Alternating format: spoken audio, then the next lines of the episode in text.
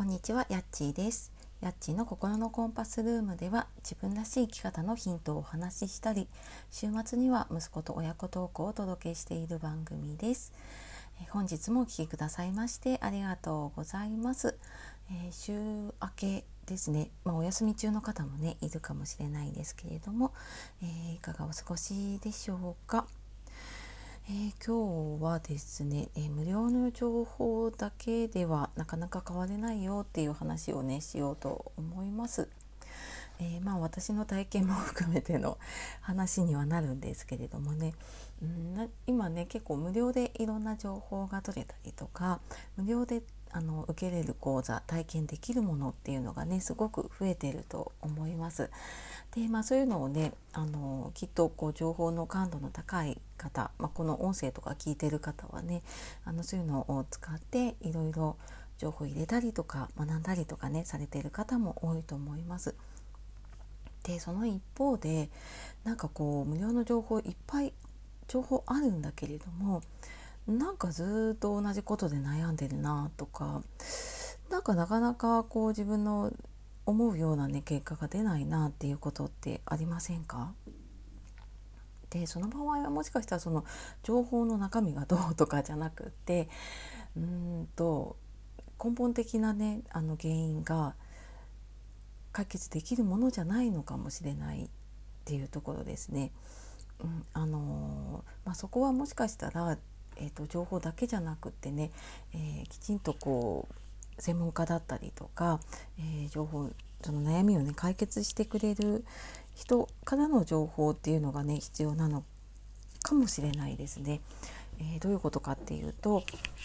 うんこう木を見て森を見ずじゃないんだけれども目の前の問題ねうん、まあ、病気で言うと分かりやすいのかな例えば頭が痛いって言ってねあの頭痛の薬頭痛薬を飲めば一瞬ね頭痛いのは治るんだけれどもあれなんか今度はお腹痛くなったなと思ってで今度そのねお腹痛い薬を飲んでそこは治るんだけれども実はなんかそこじゃなくって違う大きな病気が隠れてるっていうことねあのあると思います。でその一個一個で目の前のこう問題は解決するんだけれどもその自分では気づいていない問題ってどんなになんか自分がやあの見つけようと思っても見つけられなかったりとかね気づけなかったりとかするんですよね。でなんか私たちって自分が問題だと思っているところってあの健在意識ってその意識のあるところって自分の中の10%未満だったりするんですね。で気づいてないところの悩みって実は90%以上あるとも言われているので目の前であなんか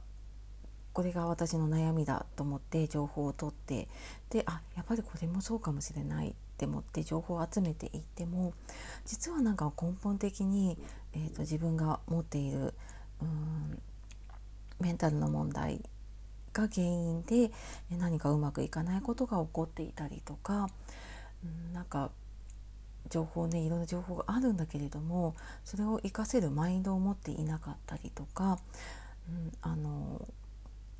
そのためのね自分の問題が解決していないということがね原因になっていることが結構あったりとかします。うん、なのでなんかいろんなね行動をしているんだけれどもなかなか変わらないなとかっていう方は一度なんかその、うん目の前のねこう情報集めとかうんそのなんか無料でできることっっていうことだけじゃなくて何か一度ねあの専門家の方に聞いてみるとか一度しっかり学んでみるとか、うん、一度しっかりとなんかそういう、うん、何か、えー、と解決するようなものをね受けてみるとかってしてみると変わるんじゃないかなと思います。えー私もねずっとなんかうんなかなかこう自分の問題解決しないなと思っていてで心理学とかをねあの一度がっつり学んだ時にやっぱり自分自身とすごい向き合ってでそうすると自分の本当に深いところにあった悩みっていうのがあこんなことが私引っかかってたんだっていう本当に小さい頃のね小さな出来事が原因になっていたりとかなんか今の悩みと全く関係なさそうなんだけれどもでも探っていくとねやっぱりその本当に昔の幼少期の頃のことが出てきたりとか、うん、あとはなんかそこで作られた自分の思い込みっていうのがね、うん、案外とあってそれが自分の生きづらさを作っている場合もあるんだなって思いました。でこれってやっぱりずっとなんかこうであのその辺に転がっている情報を集めていてもなかなか解決しなかったしそれにはね時間とお金が必要な場合もあるなって思いました。なのであの